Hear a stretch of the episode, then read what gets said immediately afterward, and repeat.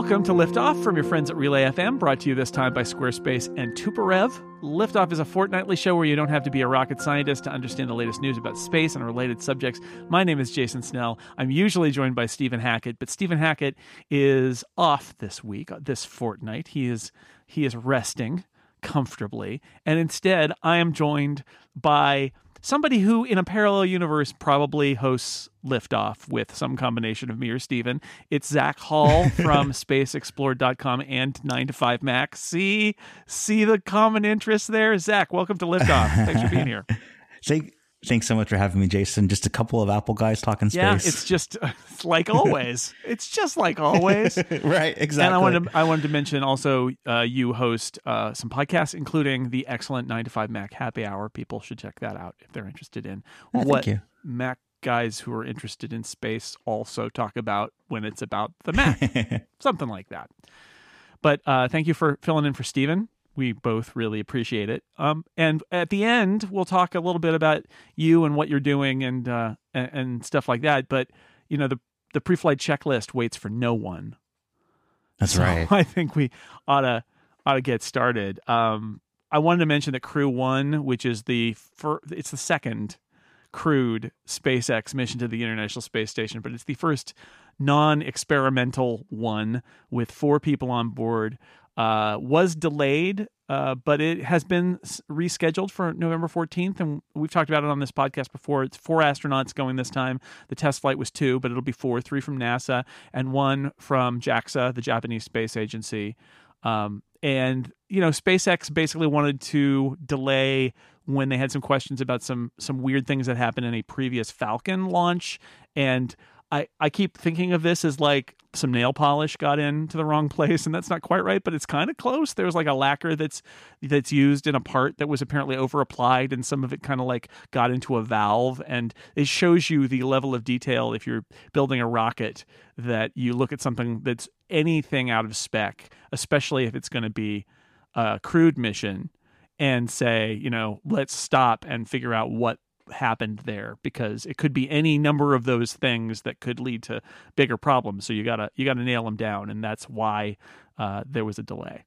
Yeah, and I, I, listened to the briefing on this, uh, I think late last week, and it sounds like NASA and SpaceX uh, wanted to see an upcoming GPS three mission, which is scheduled for Thursday or Friday. It keeps moving, um, and then there's a launch in Vandenberg uh, over in, in, on your yeah. side of the country in California um, that was supposed to happen also before this mission, and that got pushed back to I think the end of the month or the beginning of next month. And on the call, NASA was kind of clear that they wanted to see those two missions fly successfully before they see another crewed launch with the Falcon 9. And we haven't. I mean, it doesn't sound like they're going to require that Vandenberg launch, um, but GPS three will be uh, this week sometime. So pending that goes well, then then we've got this November 14th launch date. This was supposed to be the Halloween launch, uh, and it was like 2 a.m. on Halloween Halloween morning, and um, I, I, for one, am not upset that no. it got moved from Halloween morning at two a.m. So it's all it's all okay. Um, yeah, mm-hmm. I, I Vandenberg launches. Uh, I love them because they're over here. I've never been to one. Uh, although I've been tempted, the fog down there is apparently so terrible that oftentimes the launches are invisible um, because the fog is so bad. Although I did get to see, I saw one SpaceX launch from Vandenberg that happened to be in the evening, and even in Northern California, I was able to see that launch from my neighborhood, which was pretty awesome. So I'm I'm always always cool. looking for another uh, another uh, nice, well timed Vandenberg launch, but they don't happen as often. So anyway, so we should be having some fun uh, Crew Dragon ISS stuff. Uh, in a couple of weeks, which is uh, which is great to see because this is the we're going to talk a little bit more about the ISS later, but you know this is in some ways a whole new era in the International Space Station because since the uh, shuttle, especially, was decommissioned, but like adding commercial crew really increases the number of astronaut hours on the space station because there are more astronauts to doing more scientific research than they've been able to do. So it's a good it's good to see a full on crew of four going to join an expedition crew and staying, which you know the the the test flight in demo two they stayed for a little while, but it wasn't really part of the original plan. Wasn't why they were there. And this is why this crew of four is going. Is they're going to staff the International Space Station and uh, get it up to uh, to seven yeah, yeah, and, and, this is also neat because uh, a few weeks ago I was at uh, Kennedy Space Center Visitor Center, and I was in line to see Atlantis, and I looked behind me, and uh, Soichi Noguchi was there, and I, I, I, approached him and I said, "Hey, is this you?" And I showed him his Twitter account, and he was like, "Yeah." So it was him, and it was he was with a friend, and it was kind of a neat thing to see um, an, an astronaut, you know, in this case, a Japanese astronaut who will be on this flight. Well, and you go to um, you go to Kennedy Space Center. It looks like a lot. I, I, was I looked on the map. You you are fortunate enough that it's it's not exactly close to where you live, but it's drivable, right? In a way that for me, going to Central Florida is extremely arduous, especially now, right? But but uh, so anyway, I'm envious of that. That it's very cool that you can get over there fairly. I mean, it's not like not easy, easy, but you can you can do it, which is nice. Yeah, uh, it, it's about an eight-hour drive from South Mississippi. Um, but what I, I, just moved to Orlando, so now it's oh. a thirty-minute drive. Yeah. Oh well, uh, and and it's you, yeah, you just live over there now. and it was and it was inspired. You know, it was motivated entirely by oh, this. So I didn't know you moved um, from Mississippi to Orlando, but okay, well then you're right there. You're in it.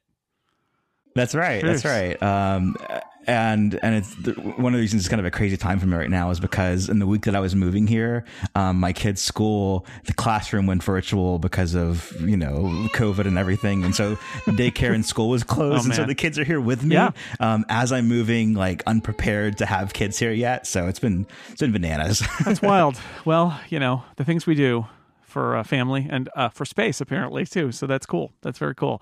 Um, uh, should we talk about asteroids?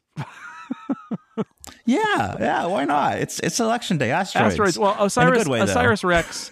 Uh, in the last fortnight, um, one of the news stories that happened that was really cool is that it's at Bennu. Stephen and I have talked about it a lot. Like they're going to collect stuff. They're going to collect stuff from that asteroid. and They're going to send it back to Earth. And it finally happened where Ben, where Osiris Rex popped down down to Bennu and and and kind of smooshed into the surface and popped back up with a bunch of rocks. And they were hoping to get like a certain number of grams of material. They're like well we don't know. We'll we'll see. And there's a great i'll put a link in the show notes. There's a great video. It's like a, a, an animation of the uh the whole process. And you know it gets closer and closer and closer. And then boom it's out of there. And there's rocks everywhere. And uh, it turns out that they got way more sample material than they expected. It was too successful. They couldn't like close the flap on the carrier, so they were leaking out material. So they actually changed the sequence of operations of what they were going to do with Osiris Rex in order not to like move and leak out more material. But it sounds like they got as much as two kilograms, which is way more than they'd actually hoped, uh, which is great. And uh, and so they've got material sampled from this asteroid, and I guess in March is when they will depart Bennu and return. But I don't know if you saw that video, but it's so cool because it's it's sort of like frames every so often and then there are more frames and then they take the, and when it gets close it's it's basically like full motion video and then suddenly there are just rocks everywhere. Yeah it was awesome. Uh, i learned about this mission kind of late. I mean it was just the news coverage recently that that that turned me on to this. Um, and i learned that i had friends who had been at the launch for this a couple of years ago. I think it was like 2018 or 2017 so um, it's been a few years ago since it was you know going there and kind of parking around the asteroid. And um, and i was listening like live as as as they were kind of having the, the data transfer the downlink to see how is it going in the moment. And I think it was about a 12 minute delay or so.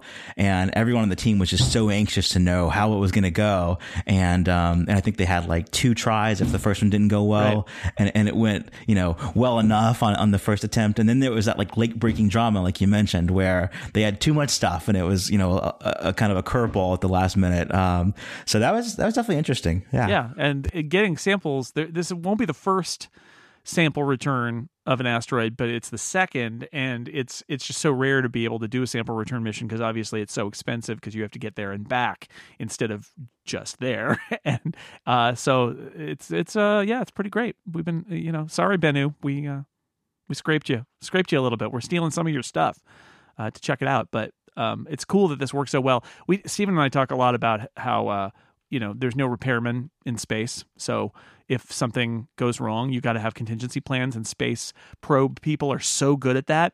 And this was a hilarious example. Like Steve and I talk about the mole the Martian mole, right? And it's like, oh, it, it, it dug a little and then it came back out, and then we put a thing on it and it didn't work, and then we tried this and we dug down.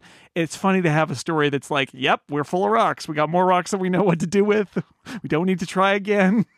we did it first time. Yeah, exactly. Uh, so it's it's high risk stuff. Yeah. You know, you're not you don't have that physical control over it. You, you it's all planning ahead. yeah. So good job, Osiris Rex, and uh, we'll check out the rocks from Bennu. I, I read that they get. They, their team gets like everybody's got their apportioned amount of like what samples get stored and what samples get used for different scientific papers and stuff like that. So like I guess the the main team gets access to a quarter of whatever gets brought back. Um, so everybody's dancing around though because it's all like percentages of the sampled material, and they filled.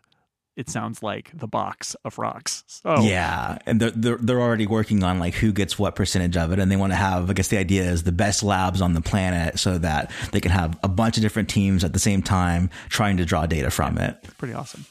Yeah. Um, it is election day, and election day uh, does have an impact on what happens in uh, in NASA, at least in the U.S. U.S. election day.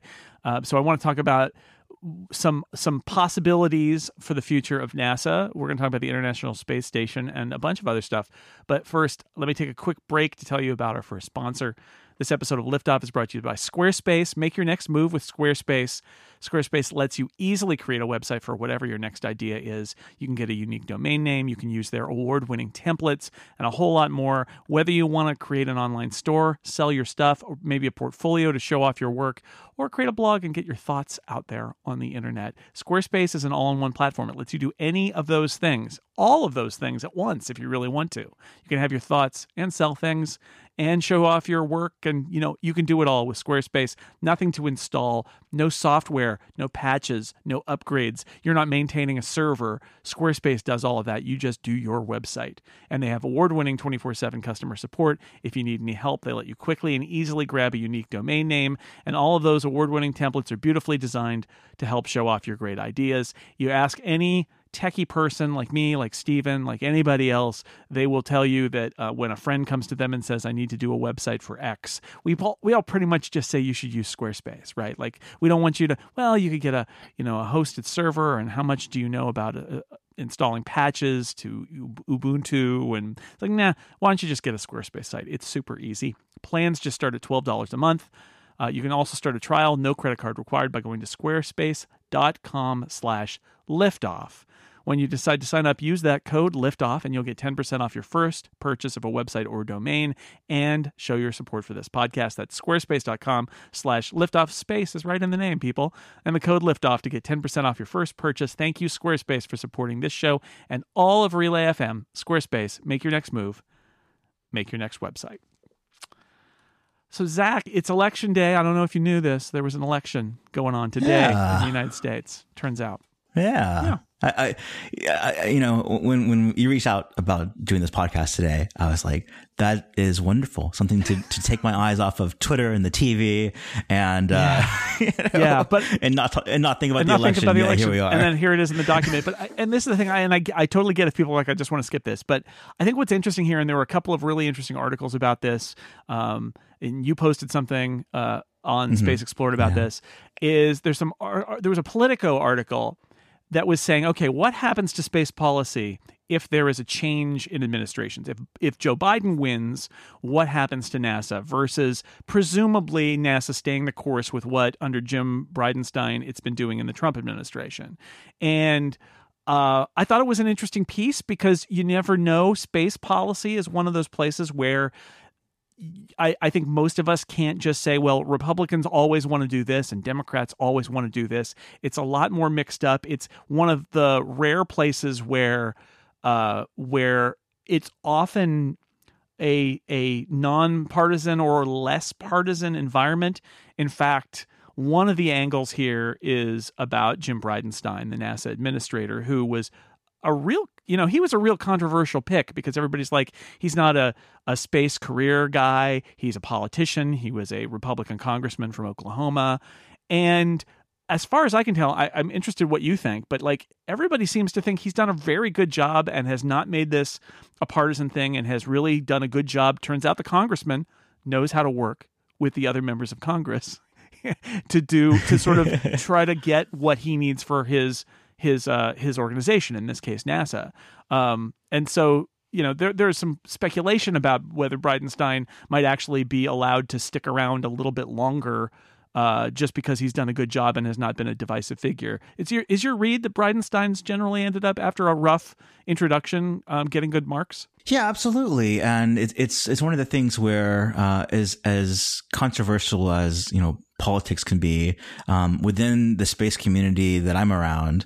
Uh, it, it's it's sort of universal that everyone loves Jim Bridenstine, and it, it's almost like you know, it, it, you want to remove that aspect from the election because obviously, you know, it, it's kind of weird because right now it is election day. Usually you find out in, in, the evening, you know, next day, basically how it went. In this case, this might be a little bit of an ever, you know, right. have a little bit more life than usual, um, because we may not know the results, uh, so soon this year. Um, but, but that's, that's definitely true. And so, um, th- there's, th- there's the, the idea that, he is a Republican. If, if, there is a Biden administration, then you can say, well, that's kind of bipartisanship. Usually, you, you know, you have you have one cabinet official from the other party, usually in defense or something, and and that can be called bipartisanship. In this case, it's a former Republican congressman who's got his hands deep in NASA, and if, if there's any criticism that I see, it's that he's he's too spinny on what's what's marketing, you know, connecting things to Artemis that aren't necessarily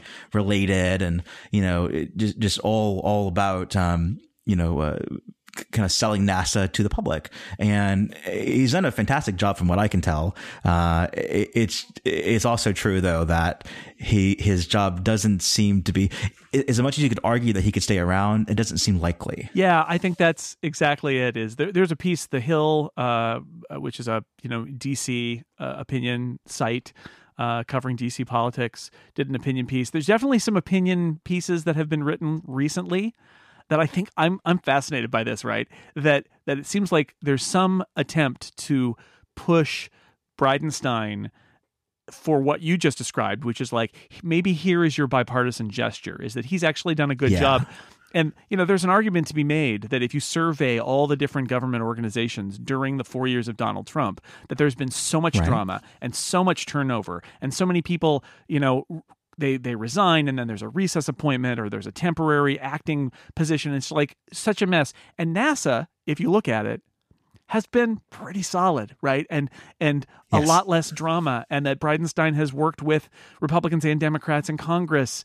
And so there's definitely a case being made that maybe he is the is the person who should be considered to stick around for that bipartisan gesture kind of thing. But like you said, at the same time, it also seems incredibly unlikely just because what is traditionally done is those people all hand in their resignations and the new president nominates new people to run. Um, and it, it, the scenario that I saw that that seemed, I think Politico mentioned this, is the idea that that might be they might have Bridenstine stick around for a while instead of having like him immediately out and an acting person in place, they might actually ask him to maintain continuity for a little while while they get the rest of the government approved. In the case, uh, obviously, this is in the case of Biden wins. It's a very different scenario if Trump is reelected, mm-hmm. and we probably just see NASA staying the course. But that he's, I think the argument is sort of like he's done a good job and it's not your problem. so just maybe right. leave him be for now. Um, there is the Politico story does suggest that that they would like to appoint the first female NASA administrator, and that that is expected to happen whenever Bridenstine is gone. That the that, and there are a few different candidates for that, but um, but you know, I, it I, it is weird. It's a weird to have this conversation because he was so controversial. People like, no, this guy is terrible. He's just a partisan hack from Congress. It's gonna, and he's done. Yeah, he's really tried to defuse all of that. And I don't know, kind of shows that maybe you do need a, a little bit more of a political animal running NASA because you do have to get your funding from Congress. It's not just the goodwill of the president. You do need to convince Congress and both parties in Congress that you need funding for whatever your initiatives are. Right. And NASA is not on autopilot right now where they can just, they, they have a plan and nothing's going to change. Um, there's so much on the line that requires a lot of hard work and convincing people in Congress to, um, you know, spend the money on this. And something that I've found Bridenstine to be really good at is communicating kind of big picture ideas in everyday speak. And so he can talk, he can, he can give a good angle on something. He's got his catchphrases. Um, but he does a good job of, he's a very good messenger, both to the public, uh, and clearly to Congress the, the, the thing that may stick him is his history in Congress. He was a very conservative congressman. Um, I think even now he's, he's, when he talks about climate change or asks about climate change, he'll present NASA as, um, not, not players in that, that they collect data, but they don't make decisions. And we're probably going to see the Biden administration, if, if Biden's elected president, um, put NASA Earth with a big focus on climate change yeah. research and using information from that. And that's where it starts to fall apart for Bridenstine staying on. As much as he has done for the Artemis program and Commercial Crew, there are also really great people directly under him. There's thousands of people that work at NASA. Sure. Um, that, that even with the administrative change, those programs can continue to exist. His big asset is he's able to sell Artemis to Congress, you know, and it's still a work in progress every step of the way it's tricky to see someone else being that good at that job, but it's also the the the the the Biden administration focus on climate that he's not quite the person you'd hire for that. Yeah, he's. I mean, again, showing that he is a really good politician. And I don't, and it's so easy to say somebody's a politician and mean it as an insult. And I don't mean that at all. Right. And I also don't mean that he doesn't believe anything, but I do, I, I do mean that as a conservative Republican congressman from Oklahoma, he was in a position to be uh, to say that climate change wasn't an issue because that was essentially right. the party's take. As NASA administrator, his boss is Donald Trump.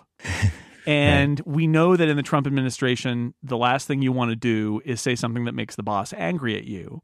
And mm-hmm. I have been fascinated to watch Jim Bridenstine walk that line. And even on climate change, when people people are like, "Oh, I'm going to get him," I'm going to get him. We're going to ask him about climate change. And he has said things he would never have said as a congressman. He says, right. he says, yes, climate change is real. You know, he, he also, though, is implementing uh, the Trump administration's take on on what NASA should be, which is not Earth science, right? Like they just don't mm-hmm. want to fund that. They don't want NASA doing climate change research and Earth science information. But I, I find it interesting that Bridenstine doesn't come across as a hatchet man who's trying to kill any Earth science because he's a climate denialist. He in fact right. has softened a great deal since taking over at NASA. So that would be the counter argument is you know he you could you could make the case for Bridenstine actually being okay with doing more earth science but he can't say more because of who he works for you could also That's point totally to his track fair, record yeah. and say but really he was also uh, you know not not somebody who was for understanding climate change when he was a congressman and only now at NASA. But, you know, you could, and then the counter counter argument is only now that he doesn't have to face voters is he free to say that climate change is real. So, right. It's, a, and it's on principle, it's, it's good to be able to evolve as a political leader because if you don't then your your your your time will pass. Right. and it's it's totally fair to give him credit for evolving on the issue if that's the case. Uh, we'll, we'll see. Yeah people now uh, artemis obviously the whole idea of returning to the moon is is wrapped up now in this being a Trump administration objective and Mike Pence talks about it a lot and Jim Bridenstine's talked about it a lot. And something that's been a recurring theme on this podcast is Stephen and I talking about the problem NASA has with its priorities being continually moved in a different direction every time there's a new administration. And one of the right. pieces that the Politico article says that I thought was good to hear is it's extremely unlikely that if a Biden administration replaces the Trump administration, that Artemis is going to get pushed off track. That it sounds like, and I would also ascribe this to the work Jim Bridenstine has done, getting people aligned on this. That Artemis is an American space initiative. It doesn't belong to one party or the other, and that a, a Republican administration or a Democratic administration is going to push Artemis forward. The big change probably being they'll stop talking about actually landing people on the moon in 2024, which everybody mm-hmm. in NASA and everybody in the space community knows is impossible. But you don't want to don't tell the boss because the boss uh-huh. wants it to be done before his second term is out. And so if if Trump is voted out, that fiction probably fades away. Yeah, there was even a, a, recent press call I was on where Bridenstine was talking about the 2024 uh, date, and he always he, he's pretty fair about the way he he addresses it, and he says, you know, that date is meant to give us a, a clear deadline because one of the big problems with with past programs is they get delayed and then canceled sure. after spending a lot of money. Um, so having a, a, closer date gives them a more tangible, uh, you know, goal. Um, but he, he was really open about saying if there's no budget at, the end of the year, then they're not going to be able to meet that deadline. That it becomes harder and harder and harder, as much as already not possible. Right. Um, and that was that was the first time there was kind of that like sound of defeat of like, yeah, 2024. Hmm. don't don't put on your calendar, especially if the Congress can't pass a budget and we go into a you know a government shutdown. And we always uh, talk here about the fact that uh, you you do need targets and you do need goals, and that setting a 2024 goal, even if it's not ultimately realistic, if it's the thing, maybe setting a 2024 goal is what gets you a landing in 2026. Right? right. Whereas if you say 2026, maybe you don't make it until 2028 or 2030 or ever, right? Like having a goal, having a target, just like the Apollo program had by the end of the decade, that you know, set by John F. Kennedy, like th- those are motivators and plan- and they focus everybody and they they provide some clarity uh, when you're making decisions. And even if the the date ends up slipping a little bit, or people know it's not a real date, it gives you a target that is important, I think, and and and uh, it's good to have it.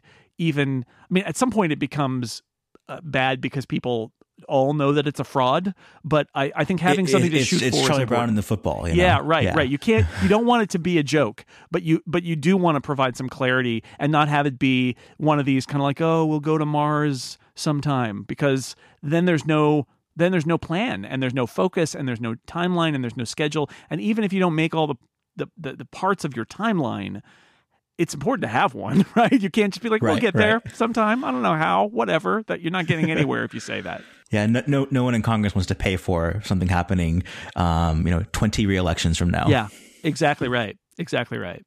Uh, we should say that this article in Politico also has some interesting pieces about uh, other aspects of Trump administration space policy. If you're curious, will there continue to be a space force? Yes. Uh, will there continue to be a National Space Council out of the White House, which is the the group that uh, Mike Pence wa- is is visible on right now? And the answer is it's unclear. I think that a lot of people in the space industry really like the idea that there is a locus of space planning happening in the White House because otherwise you're you're out of sight out of mind and out of the conversation in a way that that you you can't deny that having Mike Pence appear at various things with the National Space Council has given the strong implication that the administration actually cares about space policy and that's probably a good thing Mm-hmm. Yep. And, and Politico also mentioned that, that if the Space Council stays around, of course, if Biden's elected, it would be um, Vice President Kamala Harris who would head that. And that would be an early leadership role for her to take on that, that's, that's highly tangible right. material. Uh, mm-hmm. Yeah, it gives her, gives her something because, you know, the challenge always of a vice president is what do they do? yeah, finding something to and, do besides. And Mike, honestly, I've seen more of yeah. Mike Pence talking about NASA than literally everything else put together. Uh, so it's good. That's they right. Gave him That's something. Right. Gave him something to do, something to focus on. More than the coronavirus. Yeah. Yes. Yeah. Well. Yeah. mm. uh, so another milestone that we should talk about in this episode is the 20th anniversary of the International Space Station, or at least the 20th anniversary of the beginning of Expedition One, which was which means that it's now been 20 consecutive years of human occupation of the ISS because Expedition One. Uh, opened up the hatch on November 2nd of 2000. So it's been uh, 20 years that there's been somebody in the International Space Station at all times. uh, which is it's a big milestone, and it, and it's interesting coming at a moment in the ISS's life where there are some serious questions about you know what what its long term future is and is it going to survive. Uh, it's it's an interesting moment to have us kind of ponder where they've come and and also where it's going. Right. Is, it a greatest hits track or are we continuing this? And that's one of the things that, you know, just, just back to the politics for a moment that the, the Trump administration's position is, is, is a bit of in 2025, we want to have this thing commercially ran, um, for the most part and that the Biden administration would push that can down the road at least that, that it would U.S. investment would kind of kind of stay status quo. Um, and and we're, we're, it's wild because we're also seeing like so much ISS activity right now where you, you do have commercial crew now. Um, so for the first time, you know, in, in seven eight years, you've got U.S. astronauts and and more than you know single you know single astronauts going up um, from from you know, with, with, cosmonauts that now you've got groups of astronauts coming from the U.S. Um, so our, our, our attention is much more focused there. And there's even weird stuff like you're seeing Tom Cruise going to film a movie there right. next year. And, and today, um, Roscosmos in Russia put out a call for a female actor to, to do the same thing next year. So it, it's it's kind of weird that we're at this 20 year milestone. The future is very uncertain, but we there's also just much more activity happening than than I can recall. You know. Yeah, before. It, I think what troubles me about the sudden discussion of like, well, how long can this thing really even last, and are we going to get through the end of the decade, or are we going to have to decommission it, or are we going to, you know, what are we going to do? Um, and I feel like we've heard that before, right? This is this is essentially the conversation about decommissioning the space shuttle and replacing it with commercial mm-hmm. crew, and realizing that you know you could talk about if you don't plan it fast far enough ahead, you're going to end up with a very long, painful gap where there's nothing. And and I think everybody who's watching the ISS has is raising that concern now, which is if we don't have a plan for either what we do to renew the ISS or replace the ISS, we will just lose it at some point and have nothing in in the wings, and we will have another one of these gaps.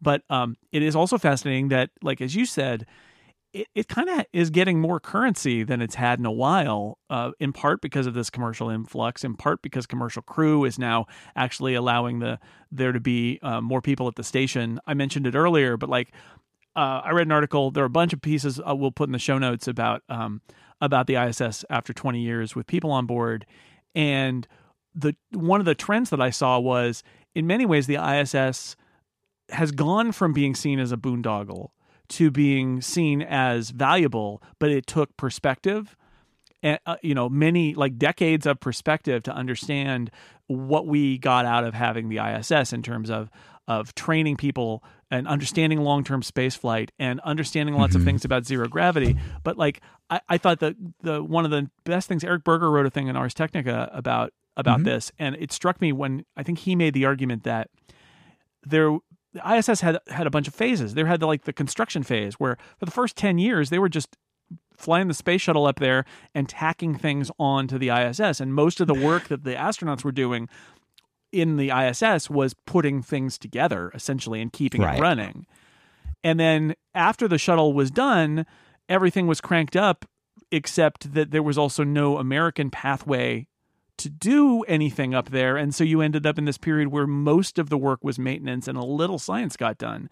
And it's only now that we've reached the point with commercial crew where we're going to be able to. Um, like I think what they said was like you'll essentially have an extra astronaut worth of time of just science, which is exactly yeah. enormous. Like it's enormous, an enormous boost. So now we're looking at it and going, all right, we really got it. 20 years in, we're cooking with gas. And it's like, yeah, and now how long is it going to last? So it's so it's so frustrating, but it's also kind of I feel like the story about the ISS is changing from it being we spent, you know, billions and billions of dollars on what to being more like, oh wait, it was a good idea, but now what? Yeah, and think about what would astronauts do without ISS, you know, if, if there is the overlap, you know, where there's nothing commercial uh, or even there's nothing American, you know, right. um, that astronauts go to. All of a sudden, we have commercial crew now, but where do we send astronauts? And there's already, yeah. you know, a massive class of astronauts with with not enough to do, and and, and the moon missions they're, they're not nearly you know, they're not going to be frequent enough or they're not even close enough. So, um, without ISS, there's, there's not that presence in space that we have right now. And it is remarkable to look back at the 20 years I've had of continuous, um, supporting continuous human life. And, and that makes you just really appreciate what, you know, what, what is the, the current space program. So much of it is, is what we can do on ISS. Right. You build the commercial crew program and two ultimately when Boeing gets up there two of these commercial passenger vehicles essentially to go to the International Space Station.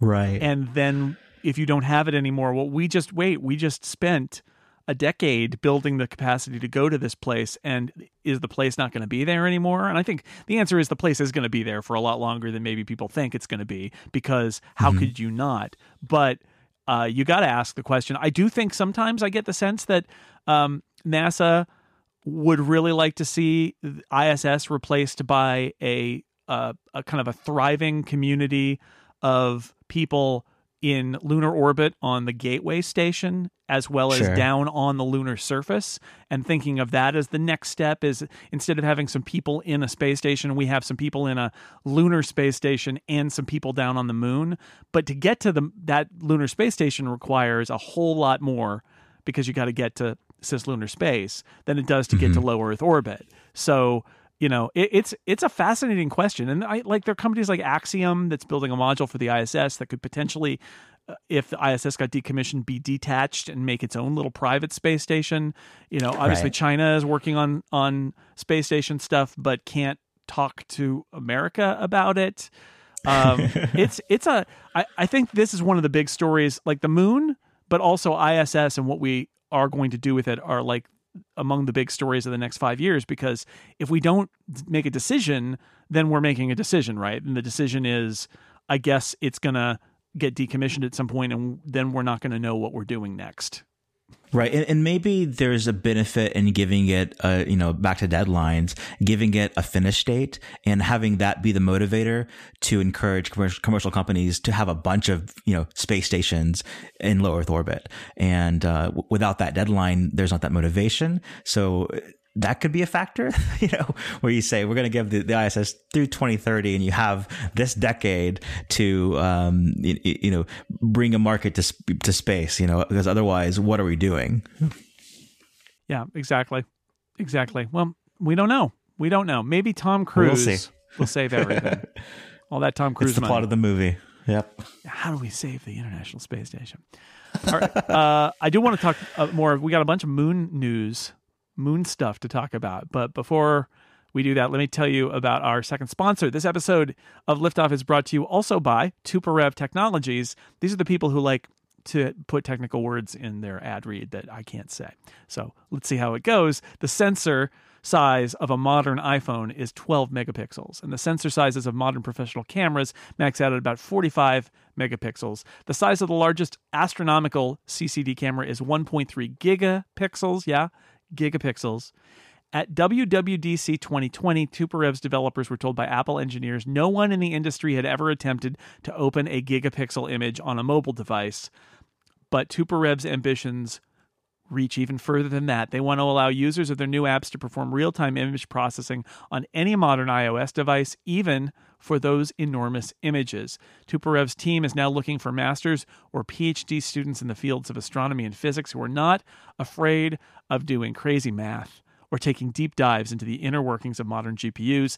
They will work on super fun projects like representing butterfly projection on polar coordinate layout, representation of time coordinates in astronomy images, new algorithms for lossless compression of astronomical spectral data, large image subtraction for optimal transient detection, hypothesis testing, and in photometry and more. During these crazy times, Tuparev's diverse team will be pleased to work with students around the world and collaborate with their universities for joint research projects remotely or at one of their offices. If computational astronomy is your passion, you'll be welcomed by Tuparev's team to work on their new astronomical tools for the 21st century for Mac, iPad, iPhone, or the web. If you want to learn more about doing research or work with Tuparev's team, go to tuparev.com slash relayfm. That's T-U-P-A-R-E-V dot com slash relayfm. Thank you to Tuparev Technologies for supporting Liftoff and all of Relay FM. I said all those words too. Photometry. That's really impressive. Photometry is the one that gets me. yeah, gigapixel images for uh, for for astronomy. That's uh, that's pretty cool. Um, that is um, cool. I like that they're they're puzzling apples. Uh, people they're like, why would you have a photo that? oh, telescope. Oh, I see. so big news story. I know you covered on Space Explored. Um, yeah. We've seen water on the moon before, but this story is that we saw water on a place in the moon we didn't think we might see water. Yeah, and this is one of those stories where it, the, the headline just cannot say it all. There's so much context uh, that's required to really understand it, and even then, you have to really listen to find kind of the tangible description of what it means from way smarter people than me. You know, uh, so moon. Uh, water molecules on the moon, not together, but but spread out. I think enough to fill up a water bottle if they were together, a 20 ounce water bottle or so. And the sunny side of the moon. Is that about it? Yeah, I think so. In in like a I forget what it was, like a cubic meter of of uh, moon would have a water bottle worth of water molecules in it. You'd have to how mm-hmm. do you gather it? How do you get the water molecule? There's lots of questions, right? Right. But previously, yeah. we thought the only place that there would be water at all would be in sh- deep, deep shadows and craters that basically didn't get hit by the sun, and so it would stay frozen. Uh, and instead, it turns out that there are apparently water molecules mixed in uh, with the lunar regolith, I guess, all over the sunny parts of the moon too.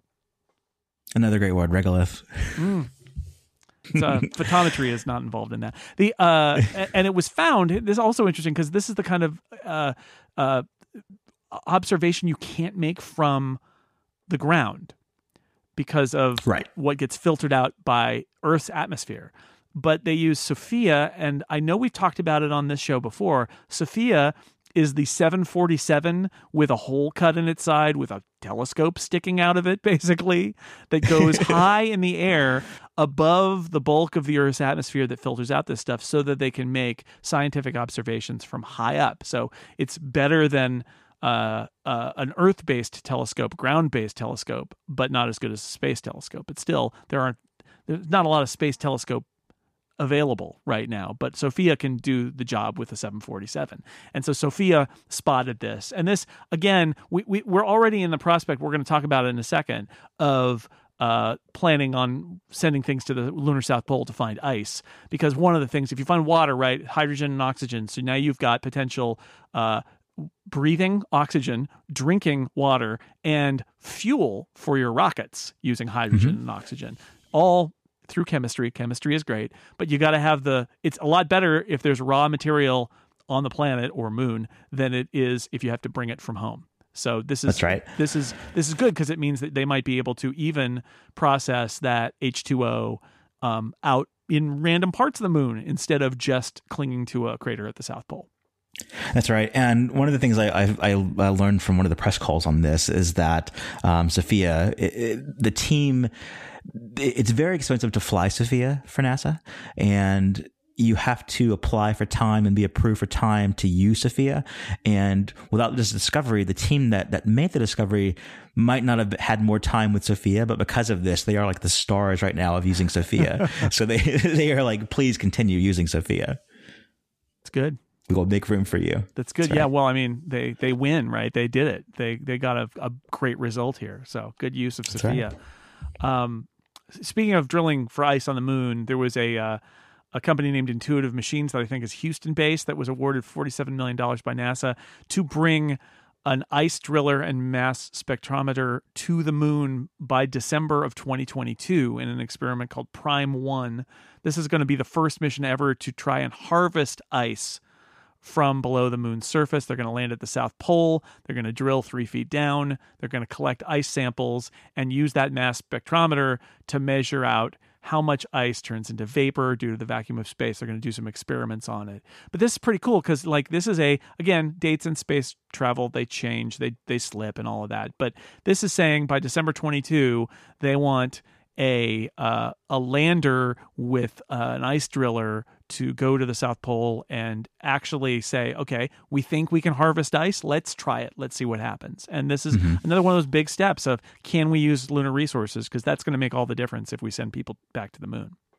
That's right. And this mission is one of those steps where, you know, take a step back to the mo- water molecules on the moon discovery in the sunlit portion. There was a lot of, of attention on, well, what does this mean today? What can we do with this information? And the answer really is we have to do a lot more research and this will kind of fuel a lot more missions um, in this area. And, and this is one of those things where this is one of those steps. There'll be a thousand steps before we can say this discovery in this date led to this thing. Um, but, but seeing missions like this one named, funded on the calendar, that's, that's what is a lot easier to, you know, rely on. And then, and then you'll, it gets you to what can you do with in situ resources? Like, like if there are water molecules on the moon and, and quantities that we can use.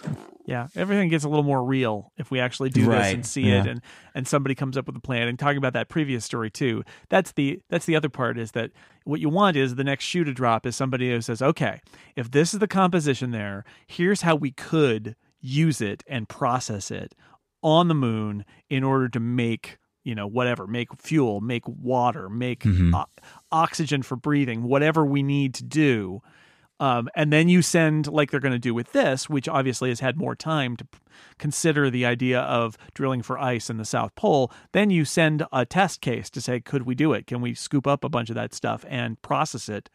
Um, and and then once we've learned that, that gets then you build a big one of those basically and put it in a habitat and then you've really got something. So that's right. that's uh this good stuff. This good stuff. The gateway which we mentioned earlier this is the uh, mm-hmm. cislunar space space station that is meant to be although probably not initially but meant to be a way station for going to the moon and back to earth.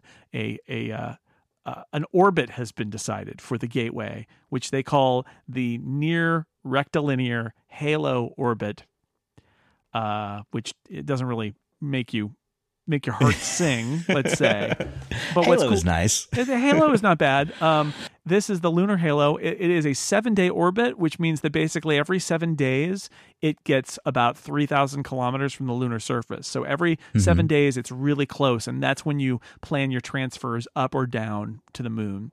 And then it moves away at, to at its furthest point 70,000 kilometers away. So you're going from 3,000 kilometers to 70,000. It's a it's a huge sort of like ellipse. Uh, and the reason that it's shaped like this is because it's a little little metal can influenced by two large objects gravitationally, the Earth and the Moon. It gets complicated.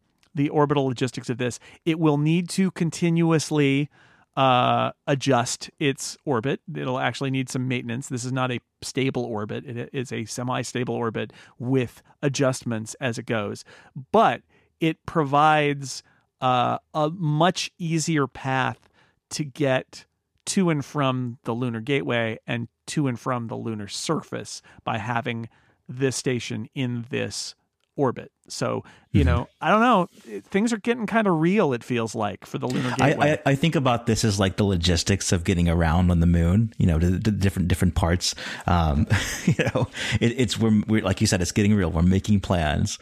Yeah. And, and having the station in place means instead of having a you know a flight where you're sending a capsule and it goes to the moon and then it's going to land in one spot and then it's going to come back to earth you can have uh, not only reusable landers, but you can have access to different parts of the moon without expending a huge amount of energy because instead of leaving from Earth and having to get into an orbit and you know and, be captured and bleed off whatever uh, speed that you had in order to be in that orbit and then get down from there to wherever like all of that goes out the window. Now you need to match with gateway and then gateway has its orbit and gateway will take you to all sorts of different places you know, depending on where you want to go and what part of the cycle it is. It's it's a you know, I, this is when people say, "Well, we already went to the moon. Why are we going back to the moon?" And and people say things like, "We're going there to stay."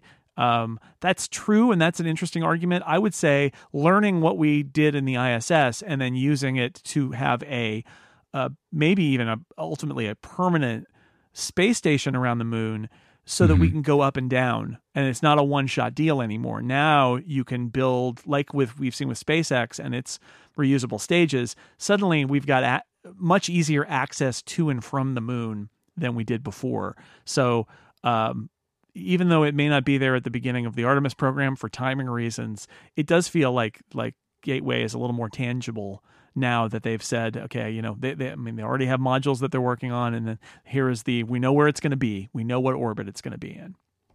That's right. It, it, feels like living through watching the interstate be built and roads being built and airports being made and all right. this. It's like it's it's that, but in space. It's the hard logistics of space. That's right. But it needs to get done.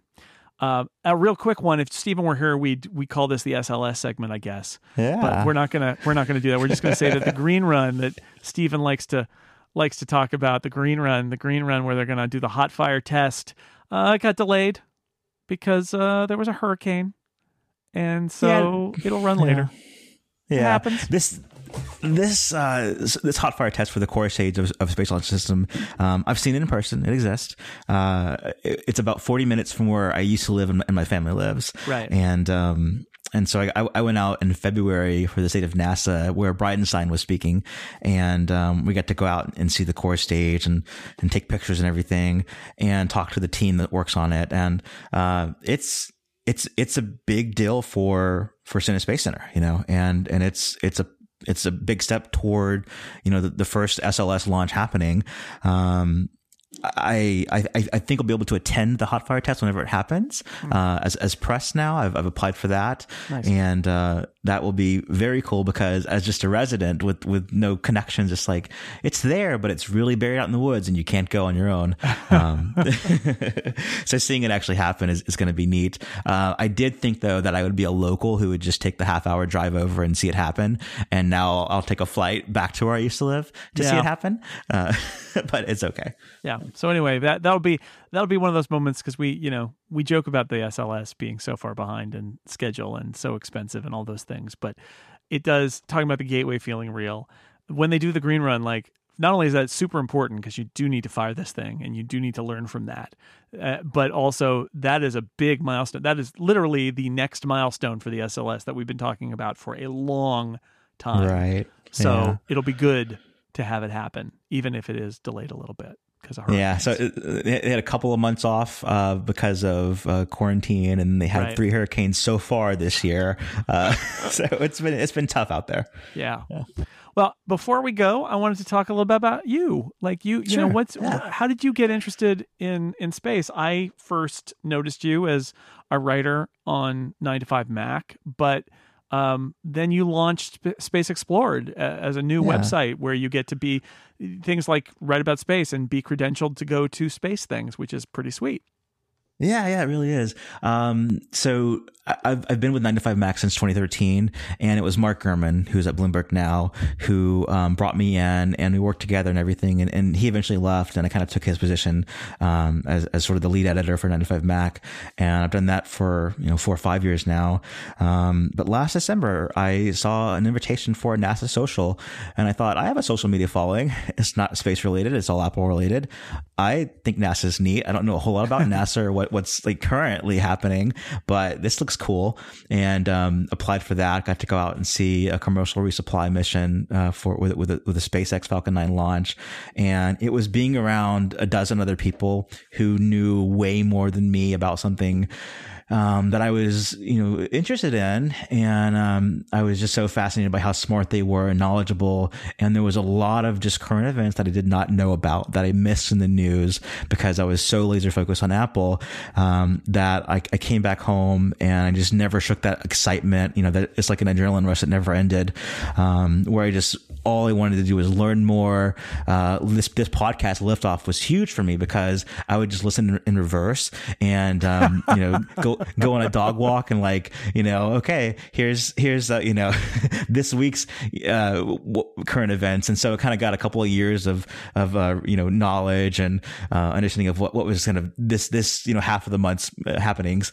And um yeah, I pitched my boss on the idea uh, around January, and he was kind of iffy on it, and so I just decided, shoot, I'll just start doing this on my own, and um, that was in February, and uh, I kept I kept going, just doing a little bit at a time on it, and going to launches just as as a viewer um, and meeting meeting a lot more people. And in May, he said, "Let's bring it in house." So as part of the All 95 right. Mac network, um, it's since it's since become. I still do everything I do with 95 Mac plus this. I get paid for this to do this, and um, I've even been able to hire people who who now get paid to do this with me. That's nice. Um, and it's it's so cool. And the the big thing for me is that uh, I I think I've got a, a, good crossover audience from 9 to 5 Mac where people who are very interested in what is the iPhone 12 going to do that they're they're tech minded, but they don't they don't see the headlines of what's happening in space exploration. And we have a lot of really cool things coming up. I mean,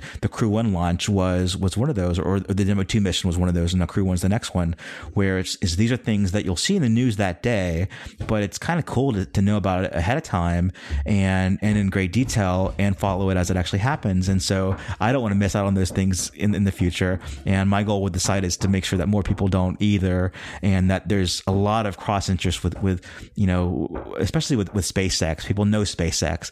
Then they come and they, they want to learn more about SpaceX and they learn about what is NASA doing, what is United Launch Alliance doing, what is Boeing doing, um, Blue Origin, Virgin Orbit, Virgin Galactic. There's just so much happening, so many is. players involved. Um, Rocket Lab that, that, there's enough to stay busy with, and uh, it, it's it's kind of a dream come true. Just like working for 95 Mac was.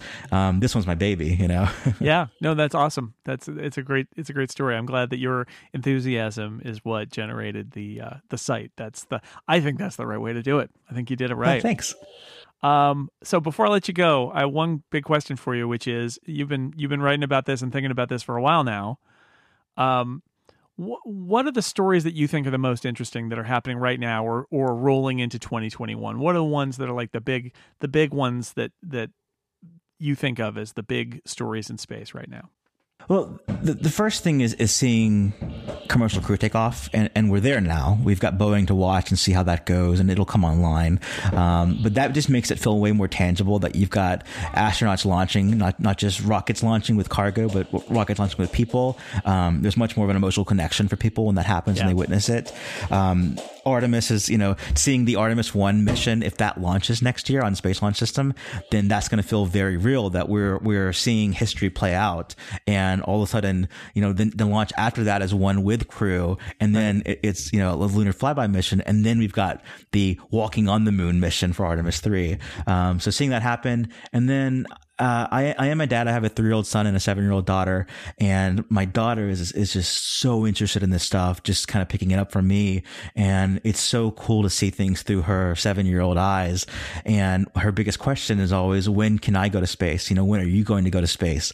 Um, can you go to space for work? And it's like, that we're, we're not, it's not impossible that, it, that in my lifetime, you can spend a lot of money to go and that in your lifetime, you'll be able to go kind of like we take a plane, you know, so, so seeing anything that is not just the astronaut program, but other ways to go to space, you know, I, I, there's paying a lot of money to go and, and, be a tourist. That's cool. But I think something that, that would be a point of pride for her would be studying a field that, that, that, lets you be one of the scientists. You're, you're not training to necessarily be an astronaut, but, um, you want to go to space. You want to do an experiment, you know, one of these, um, just on the, on the border of space, you know, in the Earth's atmosphere where you do a, a science project in space for 10 minutes and, and that's it, you know, that kind of thing being accessible in her lifetime. I am just so interested in those baby steps coming together and becoming a real thing.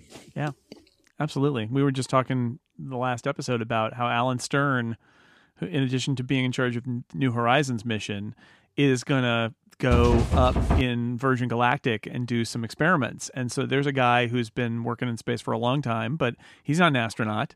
He's a scientist. And uh, he's going to be, not for a long time, but he's going to go up above the barrier, then, you know, be at the uh, edge of space and do some zero gravity testing and stuff. And like that, that's just the start of it. That's just the start of that level of accessibility. There's different, you know. I think I think you're right. There's going to be sort of like non-orbital, and there's going to be low Earth orbit, and then and then you've got the stuff that's further out. That the further out you go, the more the domain of uh, governments and and, yeah. Uh, and trained astronauts it, it is. But that there's that sphere keeps expanding. It's exciting. That's right. Yeah. All right. Well, uh, Zac, thank you so much for filling in for Stephen this week. I really appreciate Absolutely. it. Absolutely. Yeah, totally. Anytime. Um, You can find us all at liftoffpodcast.space. You can find Zac at spaceexplored.com and 9to5mac.com. Uh, Zac is Apollo Zac. That's Z A C. Apollo Z A C. No K. On Twitter. I'm Jay Snell on Twitter. Stephen is ISMH. And Stephen and I will be back in two weeks for another episode. Maybe we'll have uh, Crew One at that point. That'll be really exciting. But until then, thank you everybody for listening. And Zac, once again, thanks for being our special guest co host this week. Thanks so much for having me. Bye, everybody.